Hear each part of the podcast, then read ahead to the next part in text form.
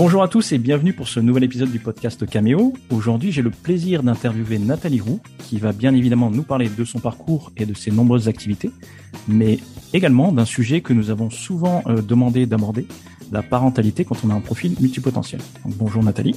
Bonjour. Et pour m'aider aujourd'hui, je suis accompagné de Lauriane, qui travaille avec nous chez Cameo et qui a écrit de nombreux articles pour le site et a d'ailleurs eu son propre épisode de podcast. Bonjour Lauriane. Bonjour à tous. Bonjour. Voilà, donc euh, moi je suis super content d'être avec vous deux euh, parce qu'en tant que jeune papa d'une petite fille de 7 mois, euh, je sens que je vais en apprendre énormément avec, auprès de deux mamans expérimentées. Mais avant qu'on aborde ce sujet passionnant, je te propose, Nathalie, pour les auditeurs qui ne te connaîtraient pas encore, est-ce que tu peux nous parler de toi, de ton parcours et de tes activités actuelles? Avec plaisir. Alors, je, je m'appelle Nathalie, j'ai 40, presque 42 ans maintenant. Euh, c'est rigolo parce que dans, dans, la dernière formation que j'ai en cours, on m'a demandé de beaucoup, beaucoup réfléchir à qui j'étais et comment me présenter. Et, euh, et, du coup, c'était c'est un exercice qui est pas forcément évident, encore plus en tant que multipotentiel. Et j'avais commencé par dire je suis une femme libre. Et ça, ça a beaucoup, beaucoup de choses. Et, euh, je pense que je vais commencer comme ça là aujourd'hui. Euh, parce que dans femme, en fait, il y a beaucoup de choses. Dans femme, il y a euh, la maman, il y a aussi euh, la, la, femme, l'entrepreneuse.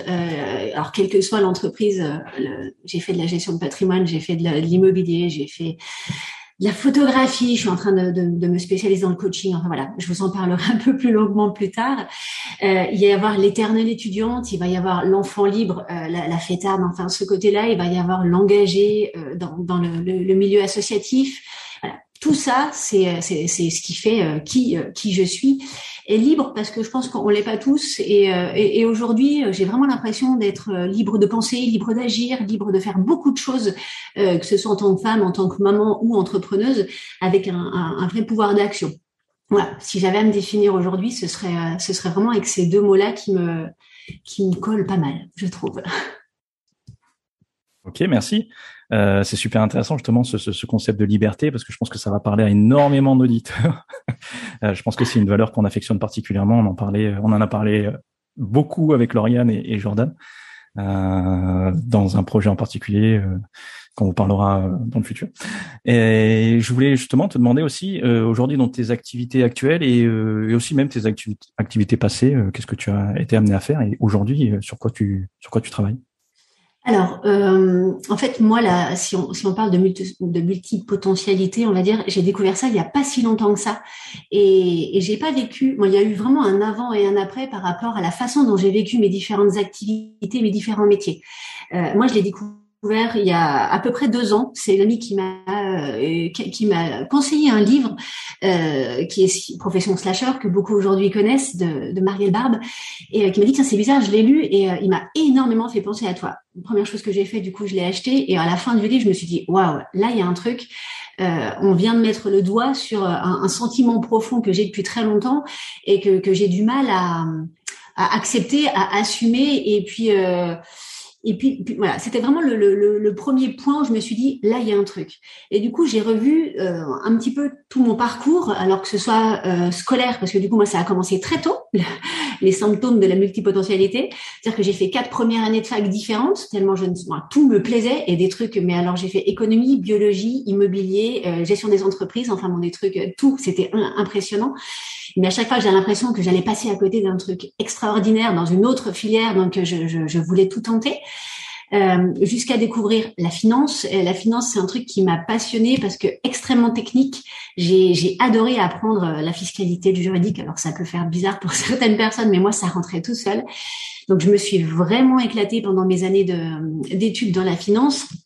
Euh, je suis allée jusqu'au master spécialisé et puis euh, arrivé à, au master où il a fallu vraiment euh, rentrer dans le bain. Alors moi j'ai tout fait par alternance. J'avais vraiment d'avoir, j'avais besoin euh, d'avoir le théorique d'un côté et la pratique de l'autre. Si ça et du coup c'est aussi quelque chose qui correspond bien au multipotentiel. Je l'ai appris plus tard, c'est que si ça n'a pas de sens ou si ce n'est pas concret, ça n'a aucune aucune raison d'être. Du coup, j'ai fait mon BTS par alternance dans l'immobilier. J'ai fait euh, mon master spécialisé également dans, en alternance dans l'entreprise que j'avais créée, ce qui était beaucoup plus simple pour être bien au clair avec ce que je voulais, mes valeurs. Et du coup, euh, arrivé à la, à la fin de cette, cette période de, de finance, euh, j'avais eu tous les diplômes qui étaient possibles d'avoir dans ce métier-là. j'ai commencé à travailler et là j'ai eu un réel problème d'éthique. J'étais, j'ai travaillé à mon compte, j'ai travaillé en banque privée et puis euh, et puis le côté euh, vendeur à tout prix en fait. Moi, j'étais pas commercial, j'étais technique et, et de vendre tout et n'importe quoi sous, prétexte de faire de l'argent a été un, immense euh, un frein vraiment. Et là, il y a un moment où je me suis dit mais je je peux pas en fait je peux pas continuer comme ça. Et il y, a, des gens qui, qui vont avoir peur de changer. Moi, c'est quelque chose que je n'ai absolument pas. Et du coup, je me suis dit, stop, j'arrête. Euh, soit je continue mes études et je, je, fais notaire, soit je fais autre chose. Euh, quand j'ai appelé ma maman en lui disant je pense que je vais reprendre mes études et faire notaire, j'avais 27 ans, elle m'a dit mais tu rigoles. ma maman, mes deux parents sont enseignants, euh, euh enseignants pas, dans sont fonctionnaires. Euh, ma maman enseignante. Et du coup, j'étais dans un modèle qui était tellement loin de ce que eux avaient. Ils ont eu un métier pour toute une vie. Et moi, déjà à 27 ans, j'étais en train de leur dire que j'avais fait 7 ans d'études pour changer et qu'en plus j'allais changer pour devenir photographe. Alors là, je vous explique pas le, le stress.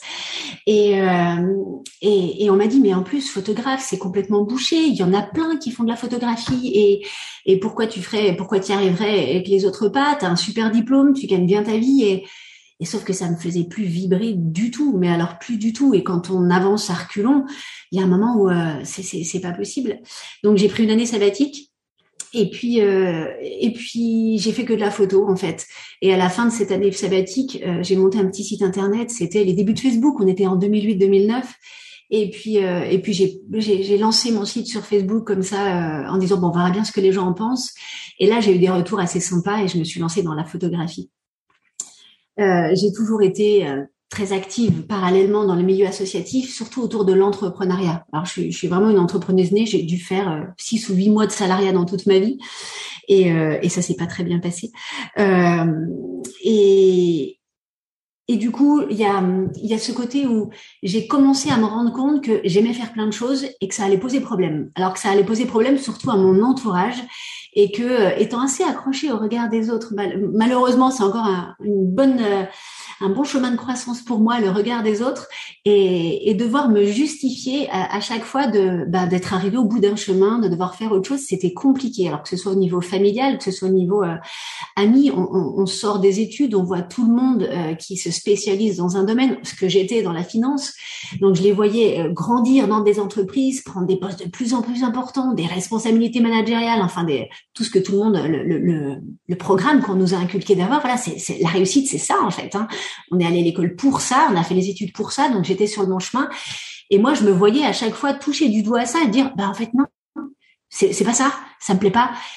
Et de, de rechanger et de me dire, mais qu'est-ce que tu es en train de faire? Et en fait, à chaque fois de me dire, allez, le prochain c'est le bon. Et puis en fait non c'est pas le bon. Et pourtant ça me procure énormément de plaisir de changer de métier de d'acquérir de, de, nouvelles expériences et euh, de nouveaux savoirs. Et à chaque fois même truc c'est pas le bon. Moi c'est pas le bon c'est le bon pour un temps donné. Et je crois que ça j'étais pas prête et que mon entourage n'était pas prêt forcément à à, l'entendre en fait. Et ce la, photo euh, j'en ça fait dix ans que j'en fais aujourd'hui. Euh, j'ai fait plein de choses à côté euh, parce que je me suis rendu compte que mon appétence à, à, apprendre dans des domaines divers et variés, il fallait bien que je la canalise quelque part pour ne pas changer de métier tous les deux ans, mais plus tous les huit, neuf, dix ans. Du coup, j'ai ouvert un blog où j'ai euh, balancé pas mal de choses, que ce soit euh, sur le, dessin, l'aquarelle, la cuisine, enfin la parentalité, tout plein de choses qui, m'intéressaient énormément. Et donc ça m'a permis de passer comme ça quelques années. Euh, et là j'arrive, euh, j'arrive il y a deux trois ans en, bout de parcours de photographie. Euh, j'ai fait de la photographie artistique, j'ai fait de la photographie d'entreprise, j'ai fait de la photographie de particulier. J'ai l'impression d'avoir un peu changé et évolué au sein de ce métier-là. Et aujourd'hui, bah, ça m'amuse plus du tout. J'ai l'impression de, de, maîtriser mon sujet et, et ben next quoi. C'est quoi la suite? Et, euh, et, là, on repart dans, dans un niveau, euh, hop, on refait une petite boucle et on se dit, bah maintenant, je fais quoi? Et là, tout le monde me dit, mais euh, il y a plein de gens qui s'en sortent pas dans la photo. Tu as un business qui fonctionne super bien. Ouais, mais en fait, je vibre plus. Et si je vibre plus, ben ça n'a plus d'intérêt, donc plus de sens. Et arrive par là-dessus la crise de la quarantaine, qui, même si c'est pas une crise de la quarantaine, on sent qu'on est quand même en, dans un semblant de milieu de vie. On se dit bon ben voilà, j'ai fait ça pendant les, les 40 premières euh, années de ma vie. Euh, il m'en reste 40. Et là, il y a vraiment un choix de qu'est-ce que j'ai envie d'en faire. En effet, femme libre, on m'offre moi. Je me suis offert cette liberté. Euh, j'en fais quoi? J'en fais quoi Je, l'utilise à quoi et, euh, là vient, se, vient de se rajouter au changement interne que, que, j'aime. La question du sens et de me dire maintenant j'ai envie de faire quelque chose qui compte, quelque chose qui a, qui a, qui a un intérêt et euh, j'ai envie de changer le monde entre guillemets et comment je le fais? Quelles sont mes zones d'affluence, voilà. Donc là aujourd'hui, je suis vraiment là-dedans, ce qui m'a amené à reprendre une école euh, en septembre l'année dernière en me disant allez, euh, au point où j'en suis, je continue la photo à mi-temps et je me remets dans, un autre truc qui va qui va me donner des outils. Je veux pas forcément faire coach plus tard, je, je, je n'en sais rien à vrai dire, mais j'avais l'impression qu'on allait m'offrir une boîte à outils qui allait me servir à, à comment dire à faire un peu le chef d'orchestre de moi-même en disant voilà tu des compétences en immobilier, tu as des compétences dans la finance, tu as des compétences dans tout ce qui est community manager, parce que du coup j'ai fait ça aussi, euh, tu as des compétences en communication dans tout ce qui est photographie, tu te formes au coaching. Maintenant, comment tu vas gérer tout ça? Et moi, en fait, à chaque fois, je me suis rendu compte que dans chaque expérience, ce que j'aimais, c'était l'humain. Et du coup, ce qui est assez rigolo, c'est que le coaching va vraiment euh, euh, travailler et me donner des outils sur la relation à l'autre.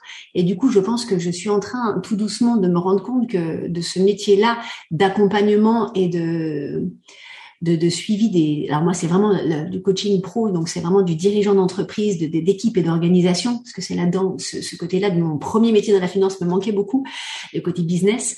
Et, euh, et je pense que c'est vraiment comme ça que moi, je vais apporter ma petite euh, ma petite spécificité, ma petite pierre à l'édifice pour essayer de rendre peut-être les entreprises un peu plus humanistes, pour euh, pour faire que les multipotentiels aient plus leur place au sein des entreprises de demain. Voilà. Donc je pense que c'est euh, c'est vraiment un choix de sens ce dernier que je fais de, de me remettre dans le coaching, euh, alors qui me prend du temps, hein, qui euh, qui est, qui est très qui me permet de, de, bien en apprendre sur moi-même. La citation qui dit en, avant de changer le monde, il faut se changer soi-même. Je suis en plein dedans. Et euh, il y aura un avant et un après aussi. Et tout découle de cette de cette euh, de cette découverte de cette multi, de, multipotentialité, pardon, euh, et de tout ce qui en a découlé. Euh, je je suis passée, je me suis offert pour mes 40 ans un test pour me faire détecter en tant que, que HPI parce que mes enfants, euh, on en parlera par la suite dans le côté parentalité, font partie de cette belle et grande famille euh, des HPI, zèbres, comme, on veut les appeler. Et pour moi, c'était vraiment important, avant de faire tester un de mes enfants, euh, l'école me, sollicitait par rapport à ça, de savoir ce que c'était. Et, comme dans tout, dans toute nouvelle chose que je ne connais pas, on m'a parlé, je n'avais jamais entendu parler de haut potentiel avant. J'avais une idée sur les, les, enfants surdoués ou précoces à l'époque, dans les années 80 où moi j'étais enfant, des, des c'était des enfants qui excellaient au niveau scolaire. Et pour moi, c'était juste ça. Et donc, quand la maîtresse m'a un petit peu titillé sur euh, sur mon grand en me disant en petite section qui fonctionnait différemment, que ce serait bien de regarder ce que c'est, ce que c'est, voilà, de s'intéresser à ça. Je pense que j'ai acheté tous les livres qui existent sur euh, les HPI, les enfants, tous ceux qui, voilà, tous ceux qui sont dans les librairies, je les ai lus. Et c'est en les lisant que je me suis dit, mais euh, c'est fou parce que il y a quand même pas mal de trucs qui me parlent et qui, qui font un petit peu écho à, à mon enfance à moi et à la personne que je suis aujourd'hui et que j'assume pas du tout en fait. Euh, voilà, on m'a dit pendant des années que j'étais instable. En fait, non, je suis pas instable. Je suis juste euh, au potentiel ou multipotentiel ou ce qu'on veut. Et en fait, c'est comme ça et c'est ok. Et euh, je pense que entre la découverte de ce, terme slasher multipotentiel, ce test de QI où j'ai, je pense, tourné pendant six mois autour de, mon téléphone pour appeler la psy en disant mais pour qui je me prends pour peut-être penser que je rentre dans cette case. Et il y a un moment, c'est une copine qui m'a dit mais écoute, arrête et vas-y, ça va te faire du bien de savoir comment tu fonctionnes. Et je pense que j'y suis allée pour ça. J'ai dit à la psy, le, chiffre, je m'en fous. Expliquez-moi comment mon cerveau fonctionne, que je puisse l'expliquer aux gens et que je puisse, moi, en fait, juste assumer que je suis comme ça et, que c'est OK et que bah, ça plaît, ça plaît pas, mais c'est pas grave. Moi, je l'assume et du coup, ça m'a permis, je pense, euh, j'ai eu l'impression qu'elle m'a mis un coup de tampon en disant euh, "Et t'as le droit." Et comme ça, c'est ok. Et, euh, et maintenant, j'ai plus peur de dire je suis comme ça. J'ai plus peur de maintenant quand je me présente, ben ouais, je suis tout ça. Ben ouais, ben c'est pas grave, c'est pas c'est pas une maladie et, et j'apprends à en faire une force et euh, je pense que c'est une force. Euh, mais tant qu'on nous a pas dit que c'était une force, c'est compliqué de l'assumer comme telle. Et je pense que je suis vraiment passée du côté où euh, la fille qui sait pas où elle en est, qui est très instable, qui veut toujours changer, qui en veut toujours plus, et qui voilà, eh ben non, je suis tout ça, mais c'est pas comme ça que je l'explique aujourd'hui. Et pour moi, c'est de la curiosité, c'est euh, du lien avec l'être humain, c'est le fait d'être, euh, d'avoir une appétence et d'avoir une facilité d'apprentissage qui est énorme et que je peux mettre à profit pour faire avancer les choses. Donc je pense que ça, ça, il y a, y vraiment eu un, un avant et un après. Donc voilà, pour expliquer rapidement comment j'ai découvert ma multipotentialité, HP, tout ce qu'on veut, et, et comment je le vis aujourd'hui, on va dire. Eh ben merci Nathalie. Écoute, j'avais plein de questions, mais tu as tout répondu. Tu as répondu à toutes les questions sans que je te les pose. Donc c'est nickel. Hein. On gagne du temps justement pour aborder les autres sujets. Merci. Il y a peut-être une, une petite petite question, euh, euh, parce que tu as parlé de la manière dont c'était accueilli avant euh, tes changements de, de, de, de carrière, de, de domaine. Euh, ce, ce dernier changement de, de carrière dans le, dans le coaching, euh, oui. même si as, comme tu l'as expliqué, tu t'es pas encore lancé, mais tu es plutôt en, en poursuite d'études. Euh, Comment c'était accueilli autour de toi, ton entourage? Alors, je pense que ça a été beaucoup mieux accueilli parce que je l'ai pas, euh, je me suis pas excusée de changer. J'ai juste dit là, euh, j'ai fini mon parcours en photographie, je ne m'amuse plus, je ne vibre plus, et que aujourd'hui j'ai envie de faire quelque chose qui sert euh, j'ai euh, après dans, dans, ma façon d'être, j'avais eu beaucoup beaucoup de retours de mon entourage dans le fait que en fait je coachais sans le savoir. En tout cas, j'accompagnais beaucoup les gens et les gens. Euh, les, alors, je fais partie de d'associations d'entrepreneurs, donc j'ai énormément d'entrepreneurs autour de moi et et souvent, ils me disaient, mais quand on va pas bien ou quand on doute, on vient, on vient, on boit un café avec toi et on ressort, on a là une énergie, une patate de folie. Et, en fait, voilà, ça c'est mon super pouvoir. Euh, j'ai travaillé beaucoup là-dessus il y a pas très longtemps. J'ai un super pouvoir et moi, c'est d'embarquer les gens pour leur faire vivre leurs rêves, croire en leurs rêves. Et du coup, je me dis que quand je l'ai, quand je l'ai annoncé, les gens m'ont dit, mais c'est évident que c'est fait pour toi. En fait, ça a été d'une telle évidence que le prochain, la, la prochaine marche, elle était là, qu'en fait, euh, c'est passé plutôt super bien. C'est comme quoi, mais quand on est axé, en fait, quand on s'autorise les choses et que et qu'on est axé, tout simplement, ça, ça, ça, roule. Et oui, en effet, je me suis pas excusée de changer. J'ai pas essayé de le justifier à aucun moment. J'ai juste assumé qu'à ce moment-là, ben, je voulais changer. Et ça change tout. Le positionnement quand on croit en soi et euh, quand on croit en ce projet par rapport à, à quand on peut-être on imagine que ça va passer et que euh, c'est pas exactement la même façon de le présenter, je pense. Je l'incarne, on va dire, ce changement-là un peu plus que les précédents. Est-ce que tu dirais justement que c'est ton, ton fil rouge, ça Moi, j'ai bien aimé cette phrase que tu nous as que tu nous as partagée, c'est aider les gens à s'autoriser à vivre leurs rêves. Est-ce que tu penses que c'est quelque chose qui relie justement euh, tes activités, ou est-ce que tu, tu, as parlé aussi que c'était centré sur l'humain? Est-ce que tu as est-ce que tu as une appellation? Est-ce que tu as travaillé justement cette, ce, ce, fait de trouver cette relation entre tes différentes activités et la place que tu prends dans ces, chacune de ces activités? Alors, je, je, je, pense que je l'ai pas imaginé à la base, mais c'est plus j'avance et plus j'apprends sur moi où je me rends compte qu'en fait ça a toujours été et que euh, je le relis. Alors des fois c'était un peu, euh, j'en étais un peu éloignée parce que je pense qu'on se construit aussi euh, dans nos expériences et, la finance pour moi été une expérience dans le sens où j'avais une image en tête et là encore l'éducation, la parentalité, tout ça on y viendra, mais est, très importante dans le rôle de l'école. j'avais une image en tête de la réussite qui était une femme qui a réussi porte un tailleur. C'est pas complètement idiot, mais une femme qui a réussi porte un tailleur. Euh, j'ai quand même fait mes études dans un lycée agricole, donc j'ai fait une, un bac scientifique dans un lycée agricole. Ça existe, c'est tout petit, on est en micro, en micro classe, c'est juste génial. Donc c'était sur l'écologie. Donc j'ai fait un bac scientifique écologie. Et je suis quand même allée dans ce lycée agricole où euh, trois quarts euh, des personnes étaient dans des BTA forêt, dans des gestions de la faune et de la flore. vous, vous imaginez un petit peu le parterre de d'élèves qu'il y avait. Et je suis allée acheter mon premier tailleur et le premier tailleur que j'ai mis, j'étais en première et j'étais mais complètement décalée par rapport au monde de mon petit lycée agricole. Mais pour moi, c'était la réussite. La réussite passait par là. Et ce qui était, c'est assez rigolo parce que je m'en suis soumis il y a très peu de temps en travaillant sur cette formation de coaching. On nous demande de revenir pas mal en arrière et de, refaire des choses et de retrouver des éléments marquants. Je pense que ça, c'en était un. Et la finance était quelque chose où, euh, si je faisais ça jusqu'au bout, j'avais réussi. Donc, je suis allée jusqu'au bout de la finance, j'ai réussi. Et là, je me suis rendu compte qu'en fait, non, la réussite, elle passait pas par là du tout. Et donc, c'est là où je dis que je me suis peut-être un petit peu éloignée de ce lien humain à ce moment-là. Mais pendant que je faisais de la, la finance, j'avais monté une première association euh, sur la Bretagne qui était autour du chef d'entreprise de créer du lien euh, pour les chefs d'entreprise femmes, parce que euh, à Brest, je me suis rendu compte qu'il y avait des cercles d'hommes, mais que les femmes n'étaient pas acceptées. Petite rébellion interne, dire mais bah non. Du coup, euh, voilà, il y a eu, euh, j'avais le lien autre part. Je pense que quand je le trouvais pas dans mon métier, je le trouvais dans le, dans le milieu associatif. Euh, j'ai été juste trois ou quatre ans sans, association, qui a été les trois ou quatre ans de, de, de total pour mes enfants, où là j'ai vraiment arrêté parce que du coup j'ai fait trois enfants en deux ans, donc il y a un moment on ne peut pas tout faire. Et, et, et voilà, mais sinon en effet ce lien euh, ce lien a toujours été là, sous-jacent, mais sans forcément imaginer que je pouvais en faire un métier euh, à part entière. En fait, je pense que le, les coachs, l'accompagnement, on en entend beaucoup parler aujourd'hui. C'est un métier, on va dire, qui est un peu à la mode, mais quelque part, je pense qu'on n'en a jamais eu autant de besoin qu'aujourd'hui, donc c'est très bien. Euh, on parlait peut-être beaucoup de consultants, de choses comme ça auparavant, mais qui sont plus dans le fait de donner un conseil sur quelque chose de très spécifique. Euh, dans une entreprise, un coach est vraiment complètement extérieur et va juste accompagner et débloquer euh, bah, des blocages du coup, des peurs et autres. Donc je pense que c'est quelque chose qui était là, que j'ai pas forcément voulu écouter, un petit peu comme le côté créatif qui était vraiment là auparavant et que dans la finance j'avais complètement euh, diminué et je, je l'avais pas écouté non plus. Donc c'était là, mais je pense que il y a un moment pour tout. Et peut-être qu'avant, j'étais pas prête. Euh, il fallait que je passe par toutes ces expériences-là pour me rendre compte qu'à ce moment-là, eh ben, j'avais décidé de prendre les choses en main et de me dire c'est ok, c'est maintenant. Et, euh, que si je l'avais fait plus tôt, je ne sais pas. Est-ce que je l'aurais vécu différemment? Sûrement. Mais, euh, mais là, au moment où je l'ai vécu, en tout cas moi, c'était le bon.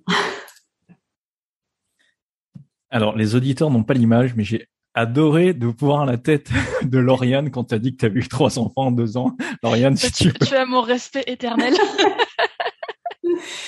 j'ai pas trop eu le choix parce que du coup j'ai fait des jumeaux et, euh, et, deux ans plus tard ma petite dernière s'est invitée comme par mais même mais même pas choix, pas choix tu as survécu.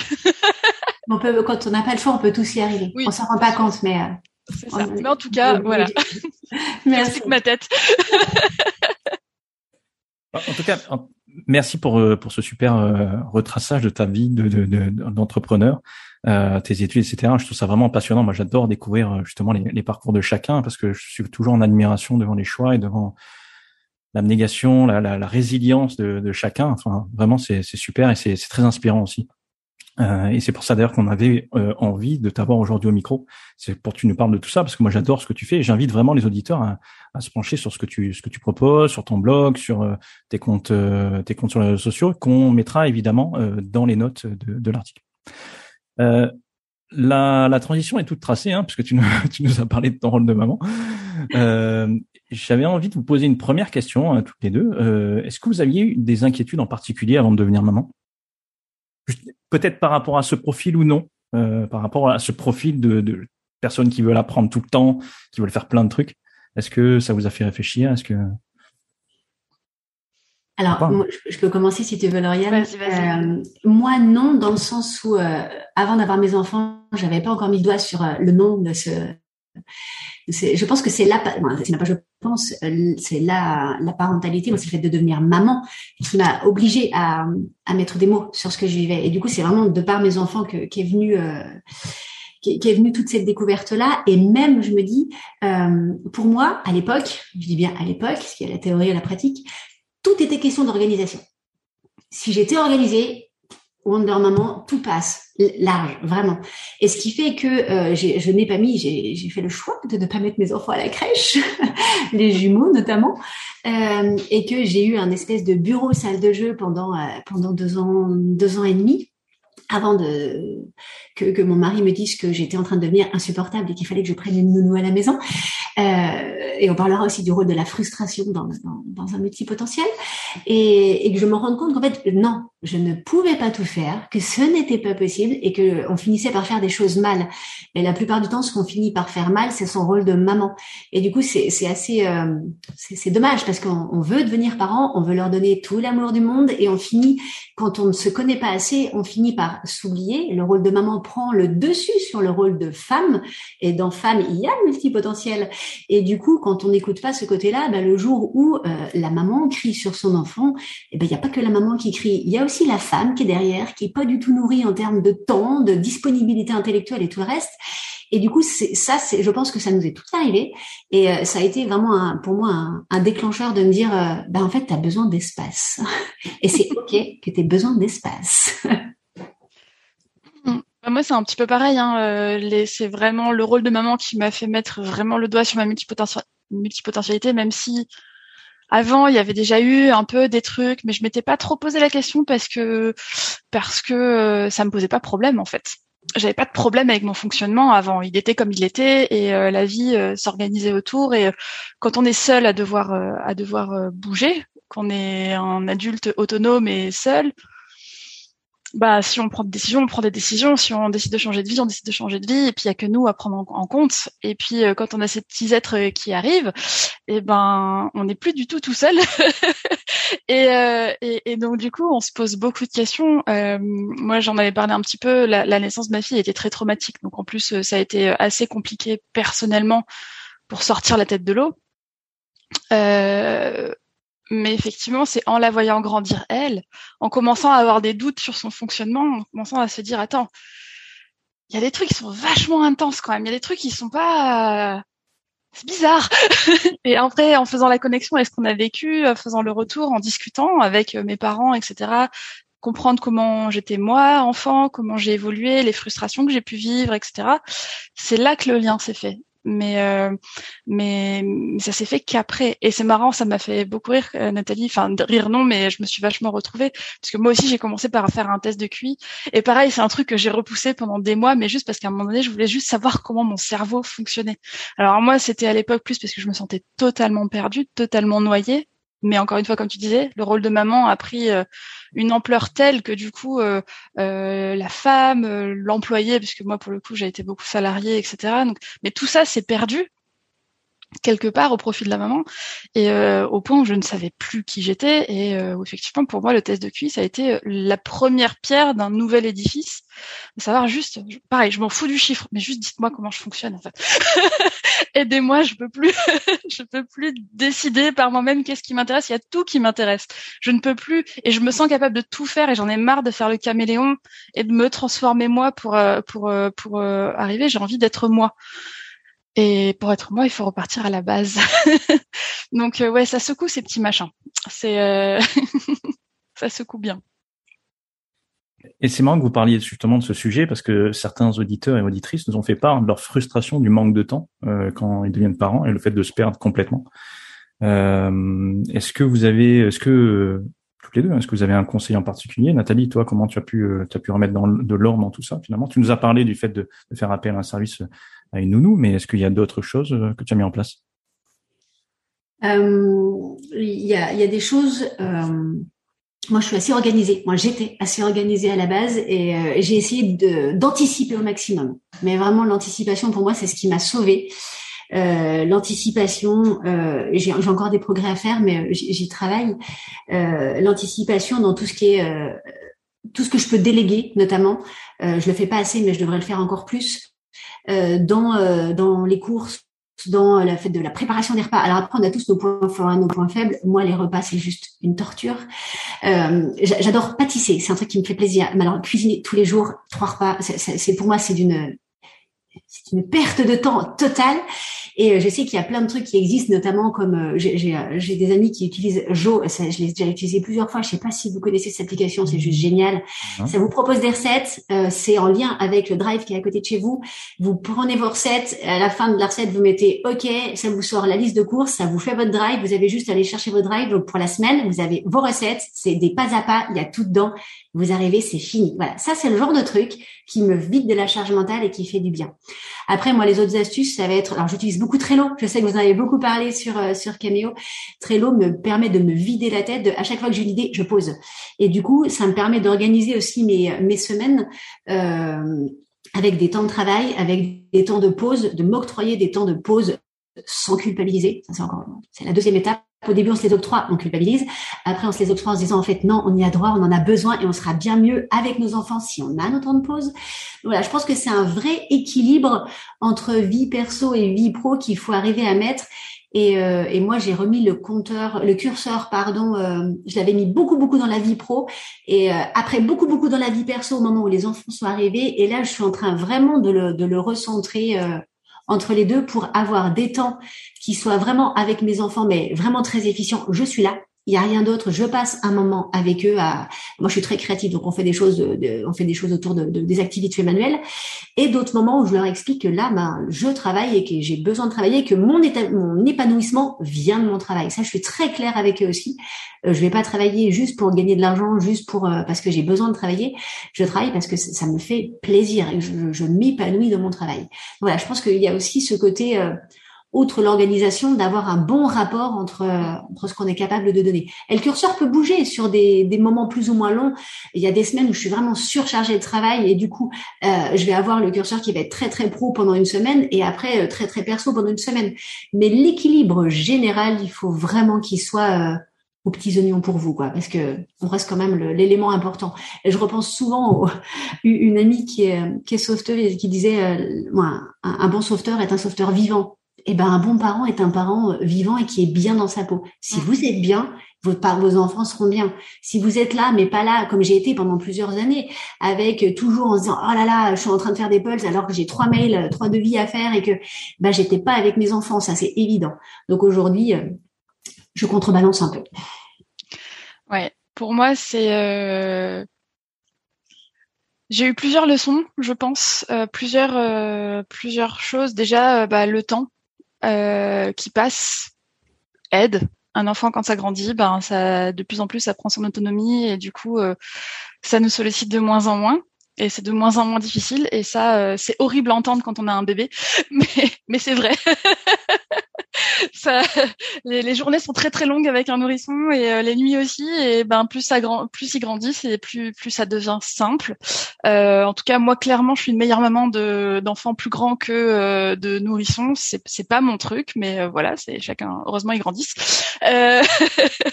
et la deuxième chose que j'ai appris finalement il y a pas très longtemps, c'est à lâcher des choses un truc qui, qui m'est arrivé quand je suis devenue maman, c'est l'envie de tout maîtriser de devoir euh, justement être hyper organisé et tout maîtriser et, euh, et, être sûr qu'il n'y avait pas de surprise qui arrivait. Et, euh, et en fait, c'est un super piège. C'est parfait pour se noyer parce que 90% des trucs autour de nous, on ne peut pas les maîtriser. on peut maîtriser ce qu'on vit, on peut maîtriser un petit peu son emploi du temps, etc. Et c'est hyper important d'amener de la structure. Mais à un moment donné, quand je commençais à m'occuper de savoir ce que le voisin était en train de faire, parce que en fait, peut-être qu'un jour, ça allait avoir un impact sur mon... À un moment donné, il a fallu que j'apprenne à le lâcher. Et, euh, et donc moi, je vis à l'étranger, du coup, j'ai pas de parents, etc. À côté de moi, j'ai pas de support, donc vraiment, je suis à fond dans euh, mon quotidien et ma parentalité, etc. Tout le temps, très très peu de moments de, de répit. Euh, mais je l'ai eu il y a pas très longtemps de pouvoir partir une semaine sans ma fille sans mon mari, sans personne, juste moi, adulte, pour rencontrer d'autres adultes à titre professionnel. Et en fait, là, j'ai appris à lâcher parce que du coup, j'étais pas là et les choses se sont passées comme elles devaient se passer et j'ai enfin réussi à lâcher euh, grâce à cette rupture du quotidien. C'est ça, c'est vraiment le côté euh, rupture du quotidien qui m'a permis de comprendre à quel point je tenais des choses que j'avais pas besoin de tenir en fait et que je passais une énergie là-dedans qui m'épuisait. Euh, je pense que j'étais pas prête avant, comme tu disais sur découvrir le truc, j'étais pas prête avant à, à, le faire. Il m'a fallu faire tout ce chemin-là euh, pour euh, pour arriver à comprendre ça. Mais euh, mais ouais, en fait, juste se concentrer sur ce qu'on peut faire et laisser aller le reste, quoi. Laisser laisser les choses et euh, et c'est ce qui maintenant me fait que je deviens une maman très épanouie en quelques en quelques semaines et une maman beaucoup plus sympa. c'est marrant, j'ai l'impression que c'est une des choses les plus dures à faire, euh, le fait de lâcher prise. Et moi, je suis souvent dans le contrôle et l'anticipation. C'est vrai que souvent, euh, enfin, j'ai toujours été beaucoup dans l'anticipation parce que j'ai aussi joué à beaucoup de jeux de stratégie. Euh, donc, je me devais d'anticiper les mouvements des, des adversaires, etc. J'étais, j'étais payé pour pour jouer à ces jeux-là. Et euh, c'est quelque chose que j'aime faire justement anticiper parce que moi j'aime créer des environnements euh, qui soient vraiment épanouissants, favorables et, et, et, sécurisés pour les personnes avec qui je travaille et aussi avec les personnes pour qui je vis et les personnes à qui j'enseigne aussi. Euh, donc j'aime bien créer ces environnements et j'ai l'impression que pour ma fille c'est vraiment très très dur de me dire moi je suis toujours en train alors là elle est en train de, de à quatre pas d'être sur le lit, mais le lit est super haut. Alors si jamais tout d'un coup on la lâche du regard deux secondes, elle va tomber. Donc à ce moment-là, il faut que je mette un coussin par terre au cas où là, ou que je mette des coussins. Enfin, je suis constamment dans ça. Ça me, c'était un peu, c'est un peu épuisant et je trouve que c'est un super exercice. par contre, ouais, je je me reconnais vraiment dans, dans ce que vous disiez et notamment le fait de bah, de vivre le moment. Euh, moi, quand je passe du temps avec ma fille, je suis avec ma fille et c'est juste. Euh, en fait, c'est ce que j'expliquais euh, quand on était au travail à l'équipe. C'est, c'est, en fait, il y a plus rien d'autre qui compte. Quoi. Je suis, je suis juste. je me dis, c'est dingue. Quoi. On pense à plein de trucs, mais là, je suis juste bien. C'est, génial. On passe un temps génial et même si elle est toute petite et qu'elle part pas encore et qu'elle marche pas encore, même si elle est très pressée apparemment sur ce côté-là, euh, eh bien voilà, on, s'éclate j'adore cette connexion qu'on peut avoir et, et, et voilà l'échange d'énergie, de regard, etc. C'est juste, c'est juste génial. Euh, il y a un deuxième point aussi dont vous avez parlé, c'est le fait d'être organisé. Et ça, souvent, j'en ai parlé avec deux autres papas. Euh, Nico, qui est un peu, petit peu plus euh, Nicolas Delio, hein, qui, a qui travaille avec nous chez, chez Cameo, qui a, qui a fait la formation sur la concentration, et qui, qui me disait, ouais, avant, je pensais que j'étais organisé, puis après, j'ai eu ma fille. Euh, et en fait, voilà, tout a volé en éclats. Et, je sais que Samir aussi, hein, que je salue, euh, qui est, qui est quelqu'un avec qui on échange beaucoup sur la communauté, qui est quelqu'un vraiment génial, qui a trois enfants. Euh, eh bien, euh, m'a dit pareil en fait. Hein, il m'a dit que maintenant, il, il, sait, il, il sait comment optimiser le moindre, la moindre minute de sa journée, et qu'on apprend ça avec le temps. Il a trois enfants et à chaque fois, il arrive à venir au, au, au, mastermind euh, toutes les semaines. On fait un point ensemble. Euh, il sera peut-être là tout à l'heure d'ailleurs. Et, euh, et, je trouve ça impressionnant. quoi. C'est marrant la manière dont il gère ça d'une main de maître. C'est, je trouve ça, je trouve ça génial. Quoi. On n'a pas parlé d'un sujet quand même qui, enfin, on a parlé sans vraiment rentrer dans les détails. Mais moi, j'ai l'impression quand même quand on a ce profil, on a une hypersensibilité et, et devenir parent, c'est aussi, c'est aussi son hypersensibilité qui est qui est challengé quoi qui c'est pas évident il y a, et puis euh, il y a aussi euh, je pense au niveau euh, voilà des, hormones tout ça il y a plein de choses qu'on contrôle pas c'est très très très dur vous comment vous l'avez vécu? D'un point de vue émotionnel comment vous vivez aujourd'hui? Comment vous êtes vous avez pris soin de vous aussi de ce côté-là? Moi, je, le, alors hypersensibilité. Le, moi, le premier truc qui me vient quand tu me parles de ça, alors je suis un peu à côté, mais c'est pas grave. C'est que quand mes enfants sont nés, une des premières choses euh, dans les semaines qui ont suivi la naissance de mes enfants, c'est que j'ai appelé ma maman en me disant mais euh, pourquoi tu ne m'as pas prévenu que j'allais perdre à ce point-là ma liberté? Ça a été un truc où euh, personne ne nous prévient qu'il y aura vraiment, même même si on nous prévenait, je pense qu'on n'y croirait pas. à ce point-là, on aurait du mal à l'expliquer, mais ce côté manque de liberté. Après, le côté euh, hyper hyper sensible, hyper émotif, euh, je l'ai pas pendant les premières années, ça n'a pas été quelque chose qui m'a posé euh, qui m'a posé souci ou euh, il n'y a pas eu de problématique autour de ça. Je suis une hypersensible, je pleure énormément et c'est c'est pas grave. Euh, c'est plus maintenant là, ils, mais ils ont 7 et 5 ans. Et euh, le côté émotif, il vient de donc ils ont une très bonne répartie. Ils me mettent en face de mes propres contradictions. Et, euh, et en fait, l'émotivité, elle vient là. J'ai, une sensibilité qui fait, je suis, moi, je suis très sensible au bruit, par exemple, au cri. Et je vais voir un effet miroir. Je ne vais pas arriver à moi prendre. Alors j'y travaille, mais euh, il y a un enfant qui va crier, qui va monter le ton. Tout de suite, je vais avoir un effet miroir qui fait que pou, je monte dans les émotions on m'agresse euh, moi ou un enfant qui va dire quelque chose de, très blessant du genre bah je t'aime plus euh, tous les enfants y passent hein. il faut être préparé en tant que parent à se dire il ne parle pas de moi moi il parle de moi il, est il est en colère il exprime un besoin non satisfait il l'exprime avec ces mots là c'est ok je ne me mets pas à fondre en larmes, à pleurer en me disant que mon enfant ne m'aime plus. Euh, je, je, je, prends sur moi. Et moi, c'est plutôt à ce niveau-là que l'hyper-émotivité, c'est plutôt compliqué. Parce que tout de suite, ça monte à, ça monte à un niveau qui est, qui est très élevé chez moi.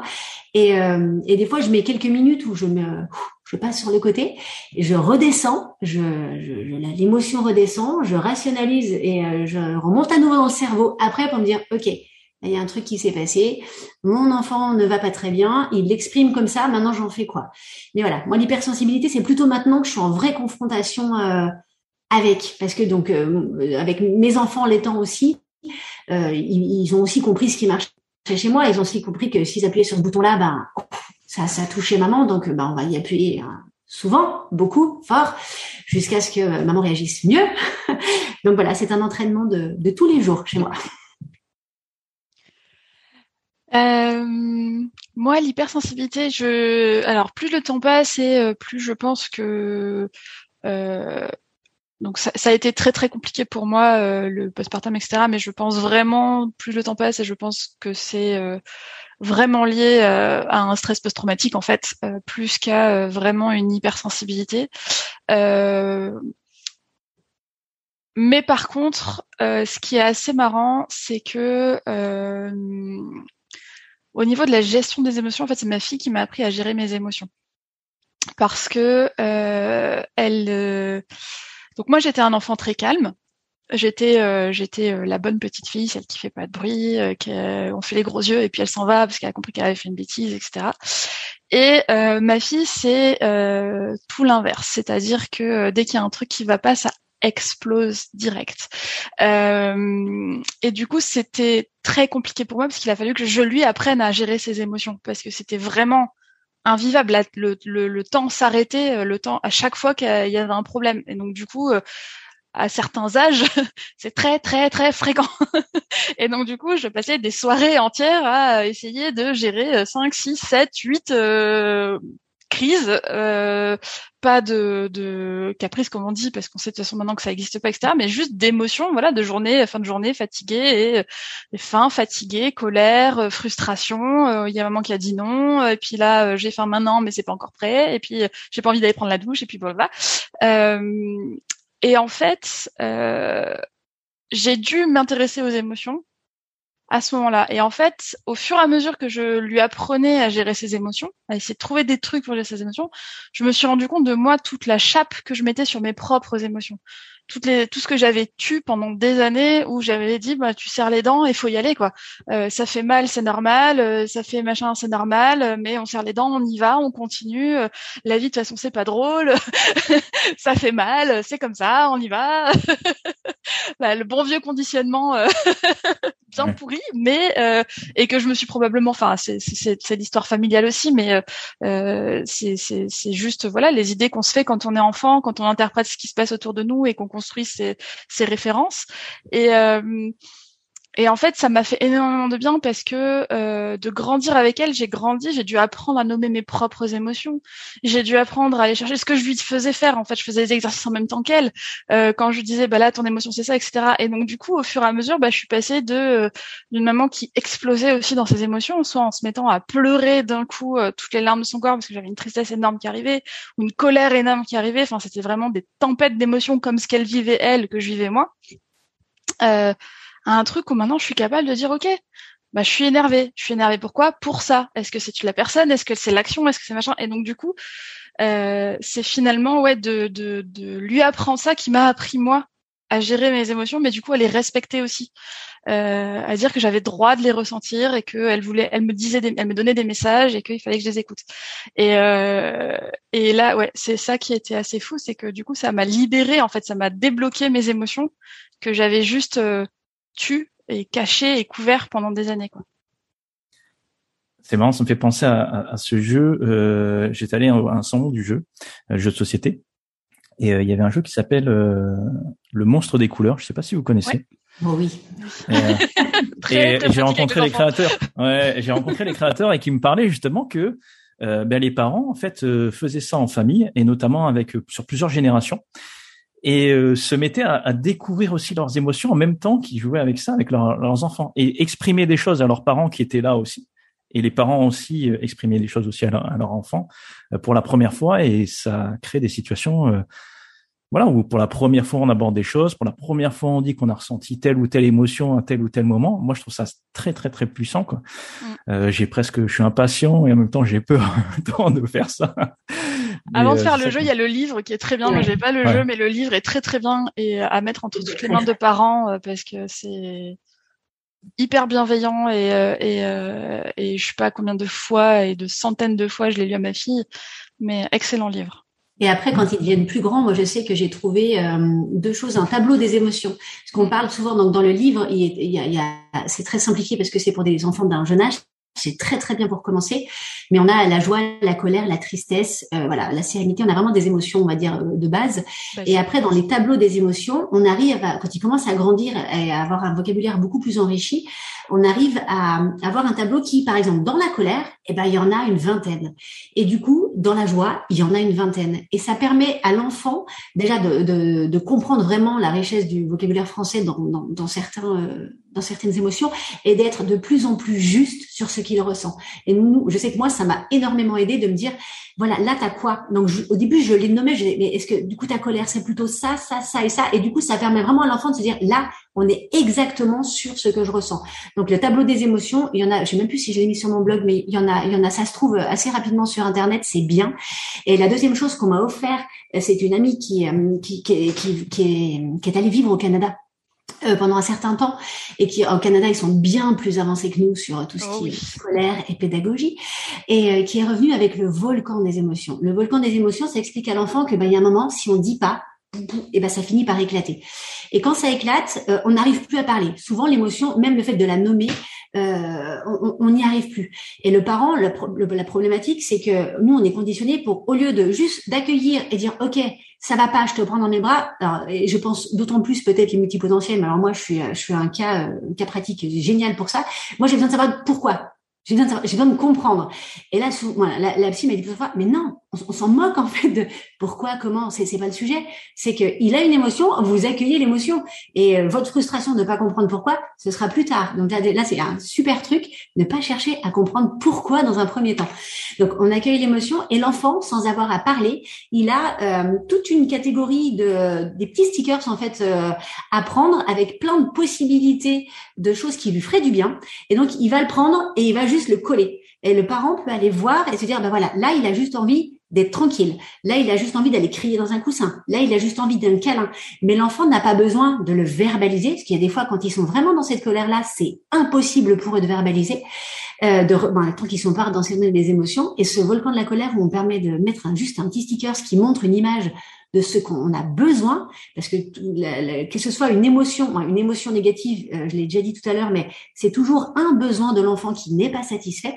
Ben ça permet au moins de sortir de la de la zone d'émotion forte, de la turbulence, de l'explosion qui est en train de se produire, et te dire ok, là pour redescendre, il a besoin de ça, et après, quand il sera redescendu, qu'est-ce qui s'est passé et en fait de quoi tu besoin que j'ai pas que j'ai pas compris en fait. Est-ce que c'était une frustration? Est-ce que c'était un besoin de câlin? Est-ce que et on se rend compte quand on arrive à aller jusque là dans le process que le besoin au fond qui était pas euh, euh, qui était pas assouvi c'est quelque chose qu'on aurait pu faire et qu'on n'a pas forcément vu donc ces deux éléments-là, le, le, le, fait d'avoir l'adjectif, l'émotion précise pour bien comprendre votre enfant et de pouvoir, euh, sans avoir à parler, dire j'ai juste besoin de ça pour redescendre, ça responsabilise l'enfant en disant oh, c'est moi qui ai choisi de quoi j'avais besoin, donc si maman me le fait ou papa me le fait, c'est ok.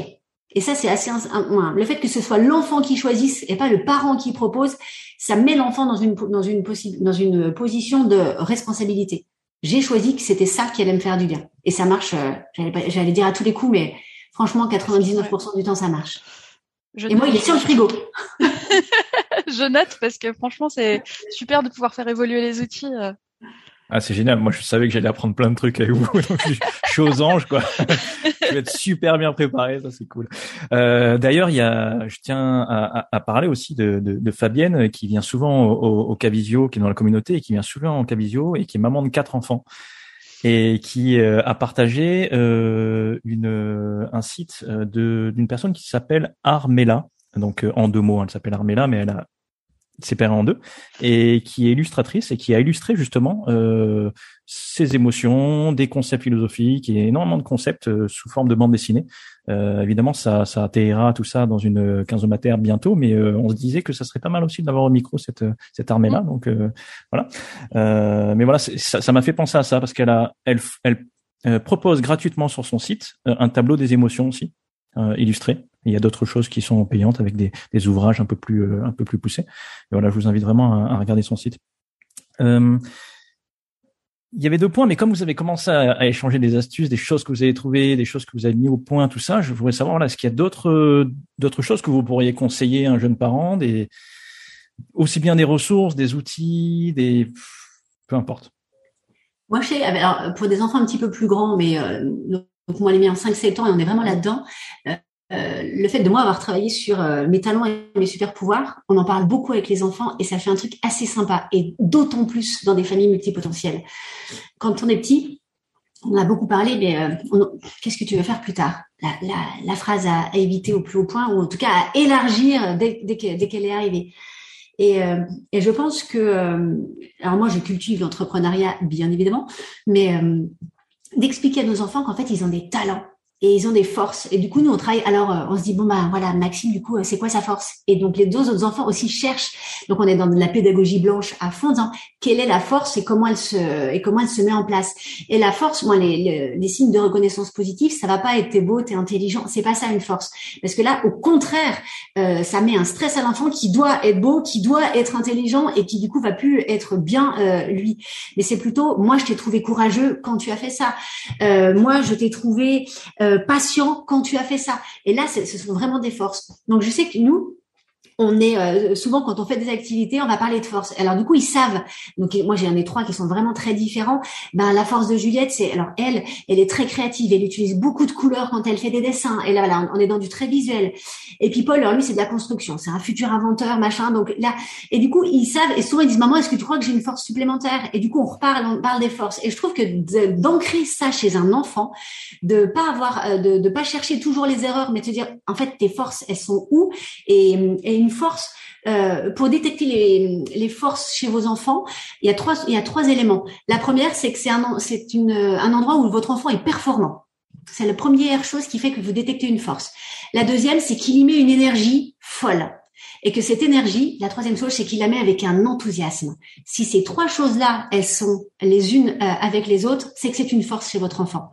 Donc, amusez-vous, dans un premier temps, à détecter les forces chez vos enfants, à leur parler et à les approfondir et à se dire, voilà, comment elles pourraient évoluer, comment tu pourrais t'en servir plus tard. Donc, je sais que ça, on joue beaucoup avec ça et les super pouvoirs. Voilà, mon super pouvoir, ce serait quoi? Et on imagine, du coup, on fait rêver. Donc, de la question, Qu'est-ce que tu veux faire plus tard?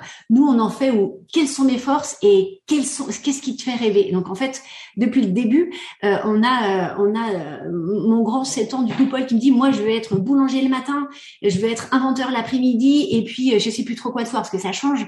Et je dis c'est OK, y a, génial. Et du coup, comment tu vas t'organiser et aller s'intéresser? En fait, pas juste j'écoute, ok, c'est ok, tu vas faire comment? Du coup, tu te lèves à quelle heure? Et puis tu fais quoi? Et puis après, comment tu passes à l'autre? S'intéresser, c'est vraiment poser des questions, être en écoute et poser des questions. Et puis euh, la dernière chose, c'est de, de comment dire, euh, de leur montrer qu'on peut tout faire, leur montrer que en fait, euh, j'ai un de mes profs qui dit the sky is the limit, mais c'est en fait, juste leur dire que leur propre limite, c'est eux, en fait. Et que s'ils ont envie de faire plein de trucs, bah, qu'ils ont la capacité de faire plein de trucs. Je pense que nous, on est plutôt, euh, on est plutôt parti là-dedans. Et quand, euh, il y a quelques mois, j'ai demandé à ma fille, du coup, je repose souvent la question, alors euh, là, vous en êtes où? Et, du coup, plus tard, vous voulez faire quoi le, quel, quel genre d'activité? Et puis, et comment vous voulez le faire? Et puis, combien? Et puis, et là, ma fille, de, du coup, 7 ans, me dit, moi, je veux juste être libre. T'as tout compris? Ouais, youpi Bien, ma fille J'ai fait un super truc Et là, je me dis, bah c'est ok, c'est gagné. Ils ont compris qu'il n'y avait pas de limite. Et c'est pas un métier, c'est pas un truc, c'est... Euh, il y a, y a, pas de limite. Et on peut changer autant de fois qu'on veut. Si dans six mois, je le repose et que c'est un autre métier, c'est génial. Voilà. Nous, euh, on utilise ces petits trucs-là autour d'un repas et c'est euh, c'est assez sympa, en fait, de voir l'imagination qui joue là derrière. C'est clair. C'est marrant, ça me fait penser on fait la même chose, mais en équipe euh, chez Cameo, quand, quand on rentre, quand on commence à travailler ensemble, on échange vraiment sur nos forces, nos zones de talent, euh, nos zones de vigilance aussi, euh, des choses qui nous font tilter un petit peu pour que chacun puisse être au courant des, des attentes de l'autre, des besoins de l'autre aussi. On s'exprime, etc. Et c'est vrai que c'est génial parce que tu as ça en tête quand tu parles avec quelqu'un, tu te dis, OK, faire attention. Moi, par exemple, Jordan, il sait que voilà, j'ai ce côté euh, perfectionniste et que je vais me perdre dans les détails. Donc, euh, il sait que ok, euh, tu vois, t'es peut-être un peu là, là. Ah ouais, c'est vrai, merci.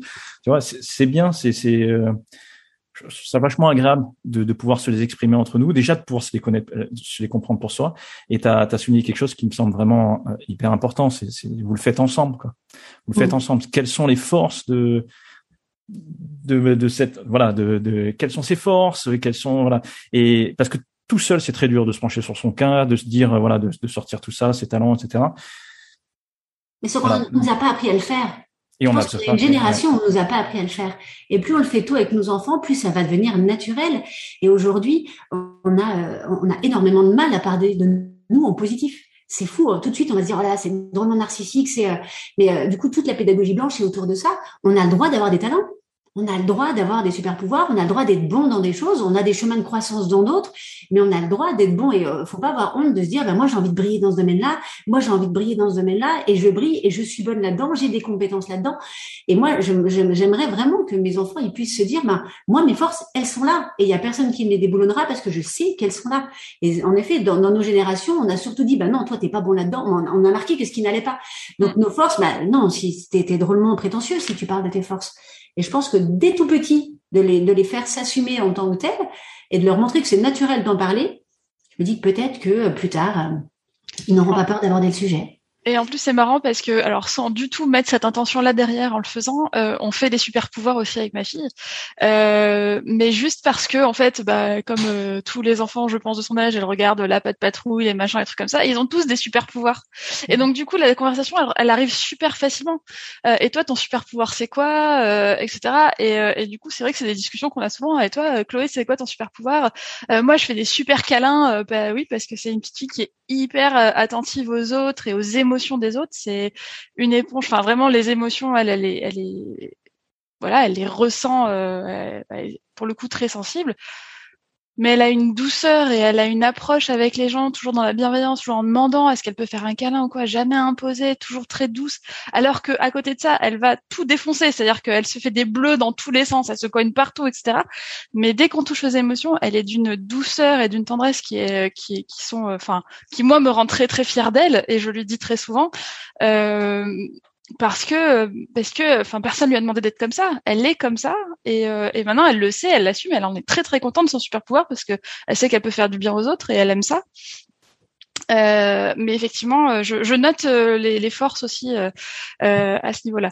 Sinon, pour revenir sur la question de, des trucs qu'on fait nous, alors nous c'est, bah, comme j'ai dit, on a une petite fille qui est hyper sensible, très très sensible et qui part très très vite dans les tours. Et pour le coup, ça a vraiment été un travail d'équipe.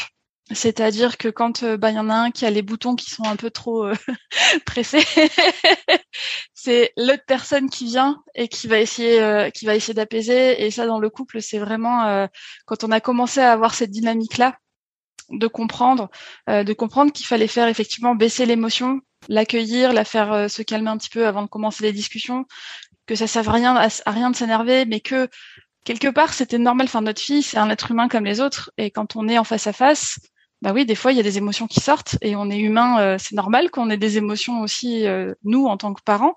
Euh, et, et bah, comme on n'a pas appris avant, effectivement, c'est pas forcément les gérer. En tout cas, moi jusqu'à présent, je savais pas les gérer et je vais pas dire que je sais les gérer à 100% maintenant non plus parce que ce serait un mensonge. mais avoir un tiers qui vient et qui va temporiser la, la, qui va éviter l'escalade en fait, qui va venir pour apaiser le truc. Ça laisse à chacun l'espace, à chacune ou à chacun l'espace de se calmer, euh, pour après pouvoir discuter. Euh, et ça, je pense que euh, une chose qui nous différencie énormément de la génération, je pense, de nos parents et de nos grands-parents, c'est je vais jamais prétendre à ma, je vais jamais prétendre à ma fille que parce que je suis adulte, j'ai toutes les réponses je ne sais pas tout. Je pense que même je ne sais rien, et ça elle le sait. Euh, elle sait qu'on va essayer de comprendre les choses ensemble. Euh, elle sait qu'on peut les chercher, mais qu'il n'y a pas un truc magique quand on devient adulte ou quand on devient parent où d'un coup on sait tout. Euh, parce que moi je me souviens avoir grandi avec cette idée-là qu'un jour je serai adulte et que je comprendrai tout. Et j'attendais ce moment tellement avec impatience et punaise, il est jamais arrivé. donc pour moi, c'est hors de question de faire croire ça à ma fille. Mais donc du coup, ça nous met vachement dans une position à égalité sur ce truc-là. C'est-à-dire qu'on est vraiment deux personnes euh, côte à côte et pas, il euh, n'y a pas de hiérarchie entre nous à ce niveau-là. Euh, je suis la mère, évidemment, c'est moi qui prends des décisions pour elle et son père aussi, mais quand on discute, quand on va découvrir des choses, je m'autorise à me mettre parfois dans une situation où je suis à son niveau, voire où c'est elle qui m'apprend des choses. On vit dans un pays, euh, on vit à l'étranger, ma fille parle mieux anglais que moi, des fois c'est elle qui m'apprend des choses. Et c'est ok. elle a cinq ans, elle m'apprend des trucs et c'est génial. J'adore qu'elle se dise bah tiens, je vais aider maman et puis je vais lui apprendre des trucs. Mais vas-y ma fille, fais, tu sais, fais.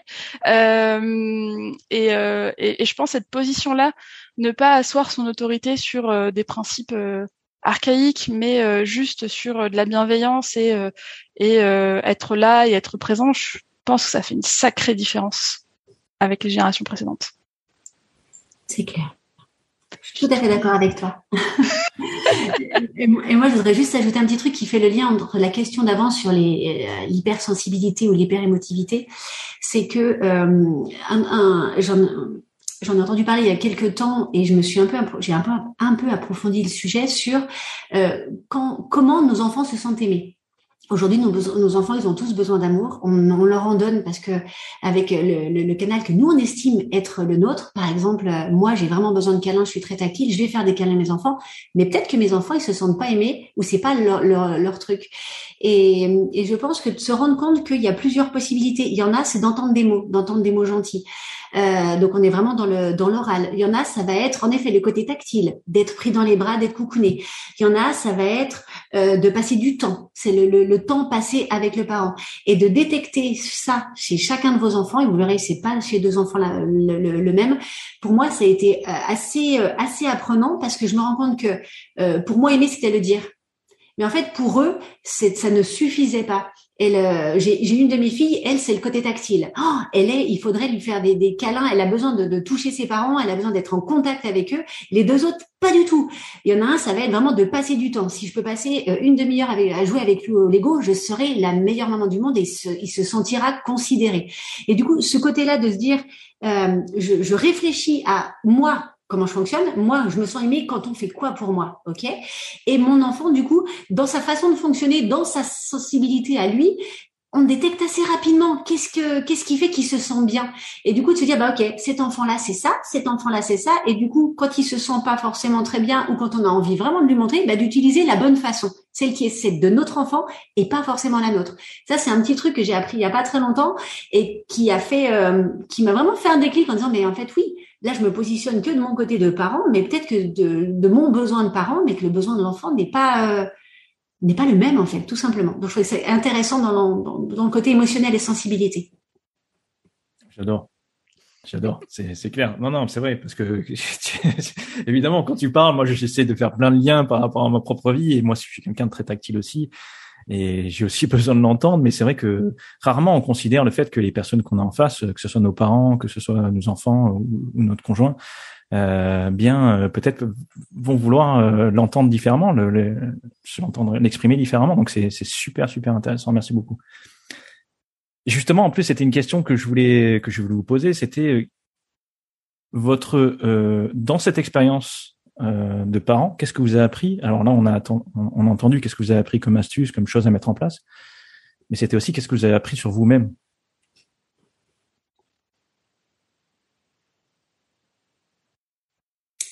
Alors, perso, qu'il fallait être honnête avec soi-même et qu'il fallait être honnête avec ses enfants. Euh, et euh, c'est pas le côté honnêteté mensonge, c'est le fait de juste poser les bons mots. Euh, ils comprennent tout et ce sont des éponges émotionnelles et qu'il y a un moment de pas oser dire certaines choses, euh, on, on, les embrouille, on les euh, on, on, les aide pas. Et je pense que j'avais certaines, j'avais peur, les tabous de, de, certains sujets, que ce soit la mort, que ce soit des choses comme ça. On tourne autour du pot en tant que parent, on sait pas trop. Et je pense que ça nous dessert. Et le fait de euh, d'apprendre à, oui, à mettre des mots. Moi, j'ai été confrontée. Euh, euh, le, le, décès d'un membre de la famille de leur grand-père, notamment ils avaient trois ans, euh, trois ans et demi les grands, et euh, là je me trouve un peu démunie par rapport au fait d'expliquer la mort. Donc il est parti, il est au ciel, il est dans les étoiles, machin truc, et Paul trois ans et demi me dit mais du coup il est parti comment? En fusée? Oh, Mince, eh ben en fait comment rationaliser Eh ben non.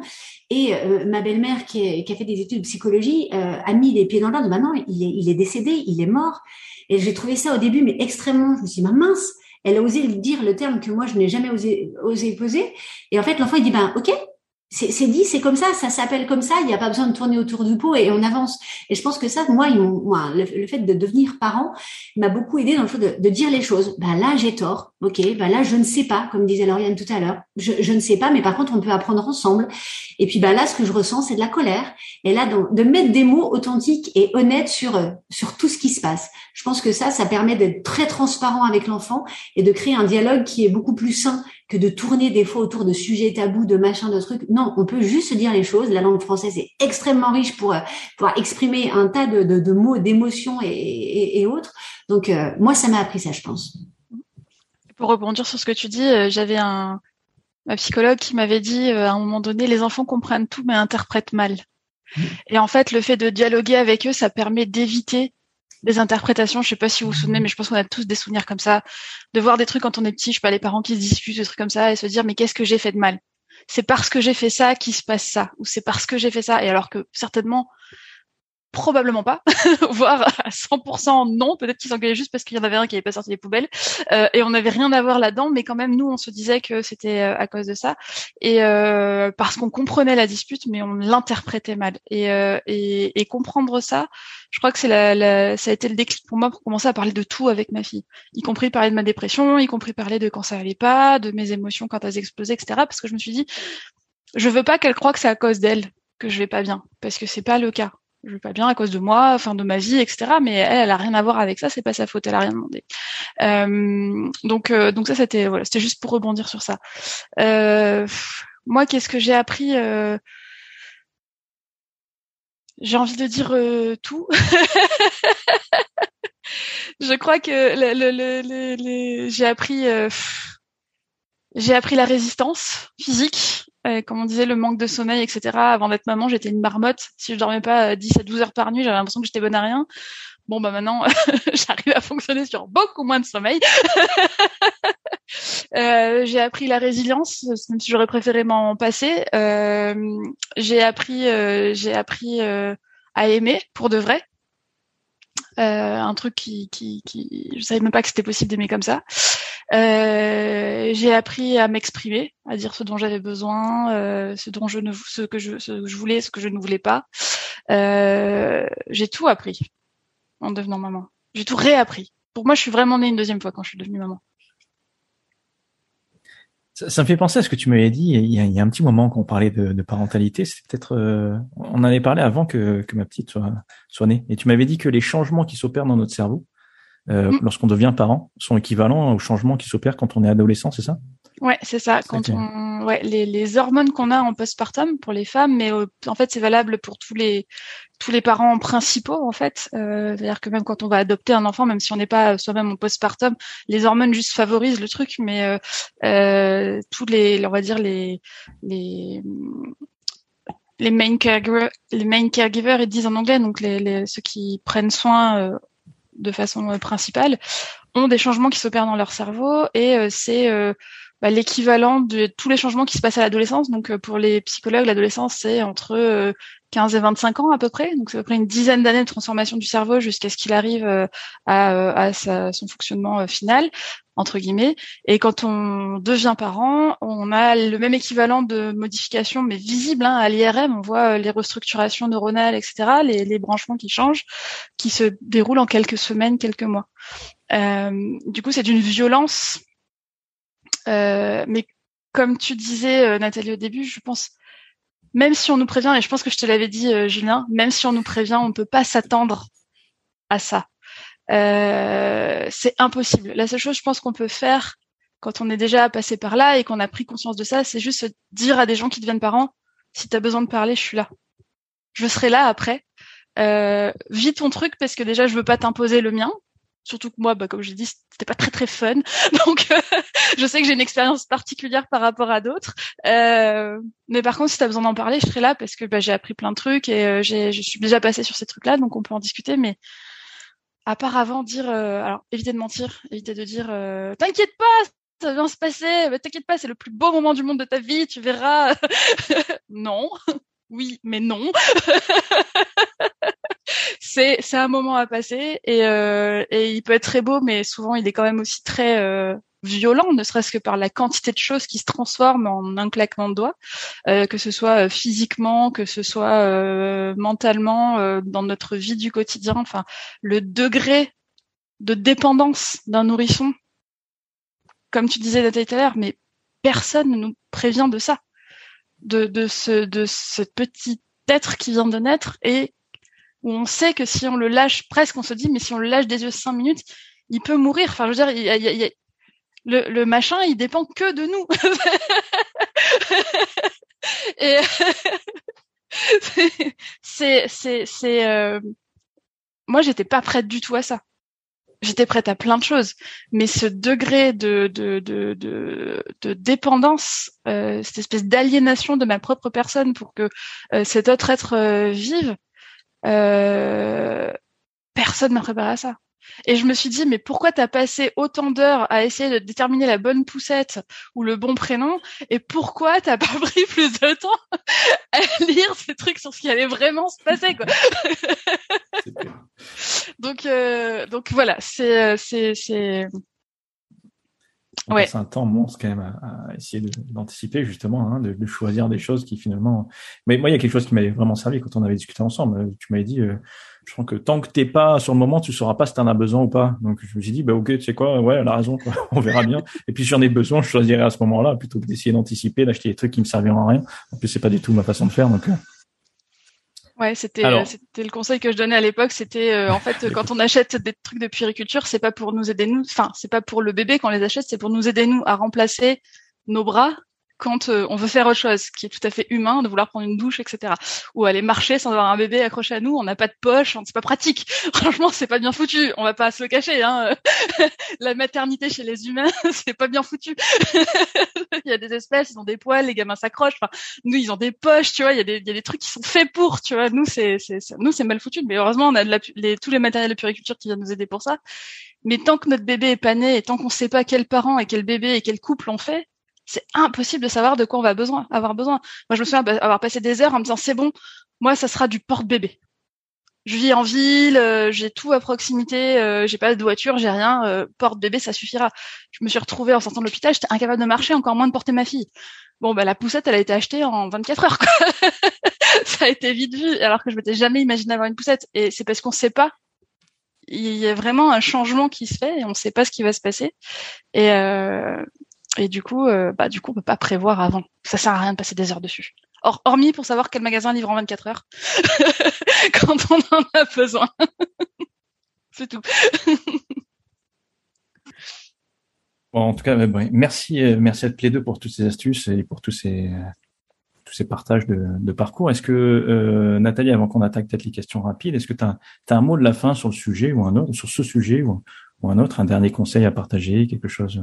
Que tu voudrais Sur la parentalité, du coup, peut-être plus. Pourquoi pas euh, sur la parentalité, je vais vraiment revenir sur ce qu'on a dit. D'abord, on sera jamais prêt. Donc, euh, moi, ce que je conseille aux parents, euh, alors c'est pas de dormir avant, parce que malheureusement, on peut pas faire de crédit de sommeil, ça ne marche pas. J'ai essayé, ça ne marche pas. Mais plutôt euh, le, de se poser, de réfléchir sur soi. Plus on en connaît sur soi, plus on serait capable de s'adapter euh, dans le monde que sera l'après. Et je pense que voilà, si vous avez un moment avant, pendant votre grossesse, euh, pour lire des bouquins de développement personnel ou pour euh, réfléchir à vraiment vous euh, vous sentir bien et être vraiment bien au clair avec vous, c'est quoi qu'il arrive, c'est des armes, c'est des armes pour la suite. Et, et pour pour ce qui est du multipotentiel, je dirais mais oh, croyez en vous. En fait, on a on a toujours des peurs à passer d'un métier à l'autre, d'à changer ou d'avoir peu de choses, mais on a tous une boussole interne, quelle intuition.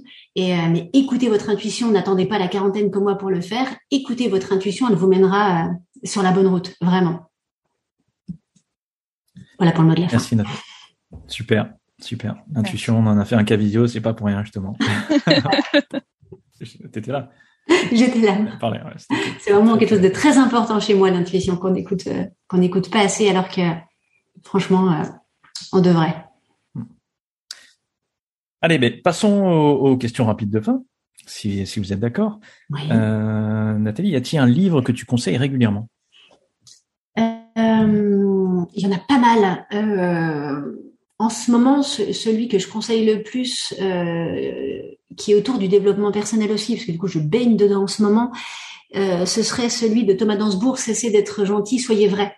Et et, et c'est quelque chose que je fais pas forcément naturellement parce que bah, on a envie. Et dans le gentil, c'est pas euh, le, gentil euh, côté péjoratif du gentil, mais c'est juste soyez gentil avec vous-même. Moi, soyez honnête avec vous-même et euh, soyez vrai dans ce que vous dites. Posez le bien, mais soyez euh, ouais, soyez aligné avec votre parole.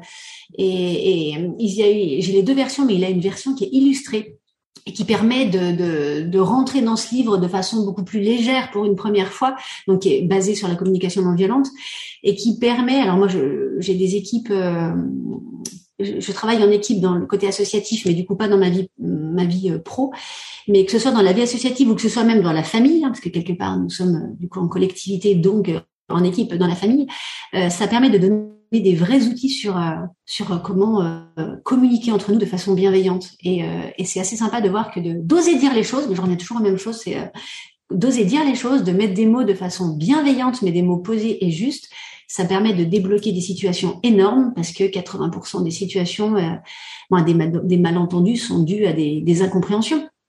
Donc euh, c'est c'est assez, assez fou. Donc je conseillerais vraiment ce, ce livre-là. Ok, ouais, c'est quelqu'un que j'aime beaucoup, hein, qui, qui a fait également des conférences que vous pouvez retrouver en ligne euh, qui, qui, qui, sont de vrais, de vrais pépites. Hein. Donc, euh, ah, je l'ai rencontré il y a pas longtemps lors d'une conférence où on était 1800 chefs d'entreprise dans le stadium de Toulouse. Il nous a mis une claque à chacun. Moi, je connaissais déjà sa conférence, mais euh, je pense que les 1799 autres euh, ont pris leur claque et c'est, c'est quelqu'un du coup de, d'assez percutant, on va dire. Ouais, c'est clair, c'est clair. C'est, on met du temps à s'en remettre. C'est le genre de personnes, ouais, on met du temps à s'en remettre quand ils font. Mmh. Mais ça permet de, de changer un peu son, son système de pensée. C'est ce côté où, euh, je le disais souvent dans le travail qu'on fait en coaching, j'ai l'impression de, je, il nous demande de, de, de voir l'évolution avant qu'on arrive et, et aujourd'hui. Et euh, j'ai l'impression d'être arrivé sous Linux et d'être passé sous macOS. Quoi. Il y a, y a un truc où j'ai les mêmes valeurs, j'ai toujours la même peau, je, je suis la même personne. Euh, par contre, ma façon de penser a complètement changé. Et c'est intéressant de voir comment, juste en prenant une, de, de la hauteur ou, alors, ou en changeant juste de, de façon de penser sur les mêmes situations, on peut débloquer des choses et on peut euh, arriver à d'autres résultats. C'est assez euh, impressionnant. Et lui, il l'explique en tout cas de façon claire, précise et euh, très intéressante. À connaître. À connaître, c'est clair. C'est clair. Euh, ah, D'ailleurs, euh, encore une fois, hein, je le répète, hein, tous les liens, toutes les choses qu'on va citer, euh, vous les retrouvez dans les notes de l'épisode sur le site. Donc, ne vous inquiétez pas, si vous n'avez pas eu le temps de prendre les notes pour le bouquin, il suffira d'aller sur le site et vous aurez un lien qui conduira directement vers la maison d'édition qui, qui, qui propose ce, livre. Allez, deuxième question. un investissement récent de moins de 100 euros qui a eu un impact positif sur ta vie mmh achète moins de 100 euros. des feutres. Ça vous paraît bizarre, hein mais alors euh, euh, je me suis fait plaisir en achetant une pochette de feutres euh, de la marque, je ne sais même plus, je vais regarder. Tombeau. donc moi j'adore l'aquarelle. J'aurais pu dire aussi une palette d'aquarelle. aquarelle, feutre. Je, je, me suis mis au lettering après m'être mis à l'aquarelle. je commence à me mettre au sketchnoting. J'ai, j'ai suivi deux trois formations là pour pouvoir mettre ma, pensée en visuel et c'est juste génial. Et donc pour ça, on a besoin de feutres. Et c'est euh, l'aquarelle, le lettering sont vraiment les deux euh, les deux activités que j'ai trouvées jusqu'à présent qui me permettent de poser mon cerveau. Et euh, il n'y en a pas 40 millions. Hein. je mets de la musique, et encore euh, pas tout le temps. Et c'est vraiment, je peux me poser, dessiner euh, ou écrire ou peindre pendant deux heures, me relever, me dire waouh, il y a deux heures qui sont passées et je n'ai, je dois être tellement concentrée pour pouvoir le faire qu'en fait je ne pense à rien d'autre. Et je, c'est, c'est l'inverse de tout ce qui se passe dans le, dans le, dans le reste de ma vie. Et, euh, et c'est vrai que j'ai investi vraiment là-dedans, mais ça me permet de, c'est mon temps off et souvent, je fais ça le soir, une fois que les enfants sont couchés. C'est mes deux heures à moi. Et cette pochette de feutre ou euh, cette, euh, cette palette d'aquarelle, ça me permet de, de, me ressourcer en termes de temps et d'énergie, en fait. J'ai l'impression d'entendre l'état le, de flow que tu as décrit, justement. Ah oui, bah, c'est exactement ça. Il y en a, c'est en jardinant. Bah, moi, c'est en peignant ou en écrivant. C'est euh, le temps s'arrête et on met toute notre énergie sur l'activité qu'on est en train de faire et du coup l'activité se suffit à elle-même. C'est exactement ça.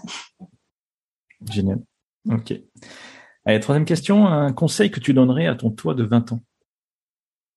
Ah, ben, je l'ai déjà dit tout à l'heure, mais c'est suis ton intuition, c'est ta boussole. Oh et crois en toi, quoi. Parce que ce que pensent les autres, en fait, euh, j'allais dire un gros mot, mais je vais pas le dire. Mais en fait, euh, crois en toi, ça, ça suffira amplement pour réaliser tous tes rêves. Ouais. Et on termine par une citation qui t'accompagne. Ah bah là j'en ai j'en ai plusieurs, mais j'en ai vraiment une que je cite très souvent. C'est euh, arrête de chercher. Alors je vais pas être peut-être dans les bons euh, dans les bons termes, mais euh, arrête de chercher à être normal. Tu ne sauras jamais à quel point tu peux être extraordinaire. C'est Maya Angelou à quelques mots près et qui qui résume bien ce que peut être la vie d'un multipotentiel, de, de, vouloir toujours se tirer vers le bas pour être dans la norme de ce qu'on attend de quelqu'un de spécialiste ou de quelqu'un qui ne fait qu'une chose à la fois. Mais euh, arrêtons de, tirer vers le bas et puis ben, explosons quoi. On est comme ça et c'est ok. Et, on est tous exceptionnels en fait. Mais arrêtons de vouloir ressembler aux autres et de se caler sur un, une potentielle normalité qui qui n'a pas de cadre et qui n'a pas de, de, référence en fait. Donc créons notre exceptionnel à chacun je pense qu'on peut on peut clore cet épisode sur cette magnifique phrase. Merci Nathalie, merci Lauriane, merci infiniment. Vraiment, j'ai appris énormément à vos côtés. C'est un vrai plaisir. Euh, que, les personnes qui écoutent, je pense que ça va faire beaucoup beaucoup réagir. Qui, euh, vous aurez beaucoup de questions peut-être à poser à Nathalie, à Lauriane, et je vous invite à les poser euh, dans le commentaire de l'article pour qu'on puisse, ou dans la communauté hein, directement d'ailleurs. Vous pouvez venir rejoindre la communauté et puis poser les questions directement à, à Nathalie et Lauriane et euh, on sera sans doute amené à, peut-être à réaborder ce sujet-là, à répondre peut-être à des questions un peu plus précises que les, que les auditeurs auront. Et euh, en tout cas, moi, ça a été un vrai, vrai plaisir. Et puis, euh, je vous dis, je vous dis à très bientôt. Merci à, à toutes les deux. Merci beaucoup. Merci. Merci d'avoir écouté cet épisode jusqu'au bout. J'espère que vous avez pris autant de plaisir que j'en ai eu à l'enregistrer. Un dernier point avant de vous quitter, nous venons tout juste de mettre en ligne un nouveau programme sur une méthode particulièrement efficace contre la procrastination. Cette méthode, c'est la visualisation intentionnelle et elle va vous permettre d'utiliser l'enthousiasme, que nous connaissons bien en tant que profil multipotentiel, comme moteur de vos projets. Dans ce programme, vous allez retrouver une dizaine de leçons sous format vidéo, audio ou texte, selon ce que vous préférez, qui vont vous décrire pas à pas comment mettre en place cette méthode. Alors si vous souhaitez vaincre la procrastination une bonne fois pour toutes, je vous invite à rejoindre ce programme sur cameo.fr slash visualisation et voilà, c'est tout ce que j'avais à vous dire. Il ne me reste plus qu'à vous souhaiter une excellente journée et à vous dire à très bientôt.